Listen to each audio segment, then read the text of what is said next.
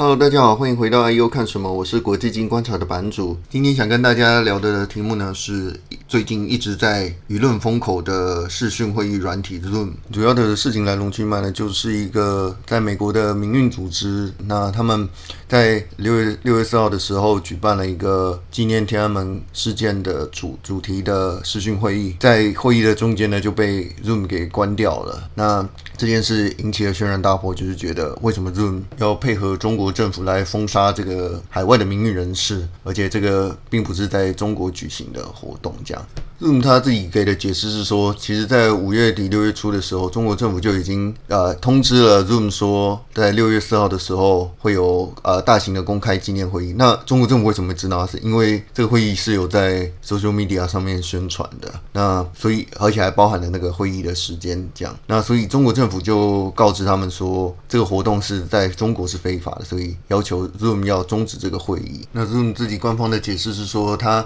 没有向中国政府提供任何有用户的讯息，还有会议的内容，然后他们也没有后门是可以允许让人进入这个会议，但是就是可以秘密的进入这个会议来监空。他们说他们没有这样的后门。那但是呢，他们确实是有发现说有一些，就是这他总共有四个会议，然后其中的三个会议里面呢，都有就是很多中国的 IP。那因为这个纪念六四这件事在中国是非法的，所以他们就听了中国政府的话，把这个会议给关闭掉。那剩下的一个呢，因为全部都是美国的 IP，所以他们就没有就是让那个会议继续的进行下去。那他们的理由就是说是要符合当地的法律，用自己官方承认了两个。错误就是他呃终止了三个账户，那一个在香港，那两个在美国，其实都不是中国的账户。那他说他们有把它恢复这样子。那另外就是说，因为他们关闭会议，关闭了那三个会议，是因为他们现在还没有一个功能是可以直接 block 掉呃特定地区的参与民众，所以他们之后说他们要开发这样子的功能。未来的话，就是你当然可以继续纪念六四，但是中国的 IP 是不能够参加的。那这件事其实要怎么看呢？就是中国的防火墙呢，一直以来都是禁止所有有在中国做生意的服务商来言论管制这件事情。所以他们之所以会使用 Zoom 的原因，也是因为其他的通讯软体基本上都已经被防火墙给屏蔽掉了。所以 Zoom 是现在的缺口。那既然中国政府已经发现了这件，件事，那自然就会比照像其他国际大厂一样，把它用防火墙屏蔽掉。那如果 Zoom 想要继续在中国做生意的话，就是一样是要比照其他的国际大厂一样，就是在中国本土要配合中国政府的言论审查。那如果是这些民运相关的活动的话，就是要屏蔽掉中国的 IP，这样。那 Zoom 的官方为了要消毒，也是说他未来是不会接受任何中中国政府对于中国大陆以外的任何要求。那其实由于这个 Zoom 的创办人还有他的主要的研发团队也都在中国，所以基本上这件事就是大家信者恒信，不信者恒不信。嗯，这件事看起来影响是很大，但是实际上如果你看市场的表现的话，Zoom 其实在事情爆开的这几天之后，它的股价其实就算是在在市场整个大跌的时候，它的支撑还是非常的强。而且，如果你回顾来看的话，Zoom 的股价从二零一九的年的年底的大概六十二块，已经涨了两百五十 percent。二零一九年二十二月的时候，Zoom 大概每天有一千万个会议的使用者。那疫情的爆发之后呢，在二零二零年的四月，Zoom 就已经每天就有三亿以上的会议使用者。也就是说，在这几个月内，它就暴增了三十倍的量。那这个也反映在它的收入，它的一季报的时候，它的收入创纪录是增加了一百六十九 percent。那它的企业用户数，就是十名以上员工的企业用户数，也比上一季增加了超过两倍。当然，他们也因此拥有了非常大量的免费用户。那这个也让他们需要支付更多伺服器的费用，所以他们的其实他们上一季的毛利率是从八十一 percent 降低到六十八 percent。但总体来说，就算接连出现了很多隐私或者是治安的问题，他们的用户数还有实际产生的营收反而是越来越高，而没有降低的趋势。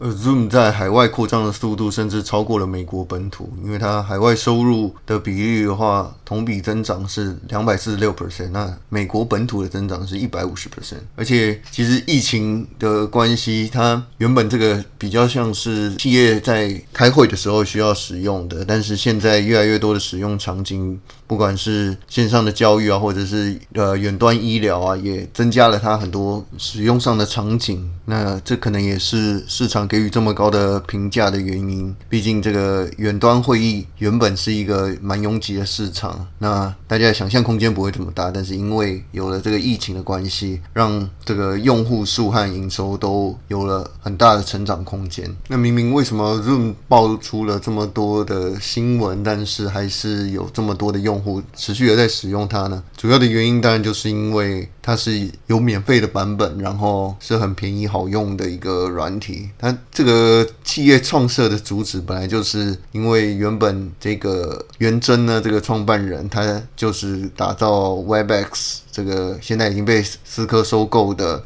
这个视讯软体服务，它的主要的领导人物。那 Zoom 的话，它的主旨就是很简单，就是它要做一个更好的 Webex，所以就是把它做到更便宜，然后服务品质更好、更简单。那如果你有使用过 Zoom 的话，你就会知道说，跟其他的比起来的话，它确实是稳，不管是从稳定度或者是从那个呃容易使用的程度的话，都是一个呃蛮好用的软体。那当然，它基本上它能够这么快速的增长，也是因为它最关注的东西不是隐思子安，而是要怎么样让它做到最好用、最容易用，然后最稳定使用这样，所以。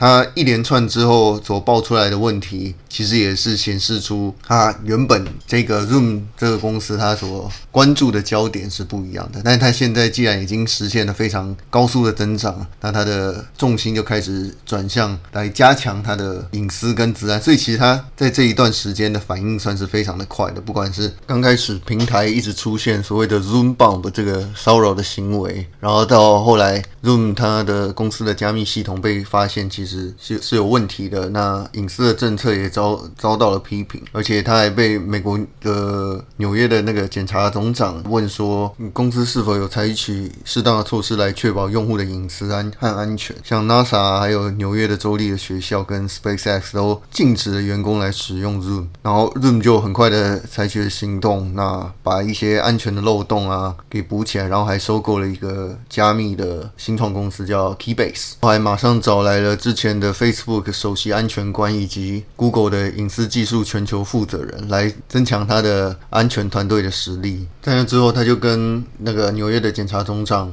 达成了协议，那现在纽约的公立学校其实也允许使用 Zoom 了，但是相信类似的事情可能会持续的不断发生，尤其是因为 Zoom 的竞争优势是来自于它的开发的速度很快，然后反应的速度以及它的开发的成本比较低，因为它主要的团队是在中国嘛，然后它的创办人也是呃中国移民到美国的，所以很多人对此会有比较高的疑虑。那其他的科技巨头当然也看到了这个趋势跟机会，所以像是 Google 的话，它就是加大了对 Google Meet 的的投入，那也开放用户免费使用到二零二零年九月。微软的 Teams 则是在这一次的疫情，它的 DAU 也达到了七千万。同时，他也会特别强调说，他是对于这个不管是视讯或者是会议的文件，还有聊天的记录，都是进行实时的加密。所以跟 Zoom 比起来的话，他就强调说，他的对于用户的隐私会更更关注这样。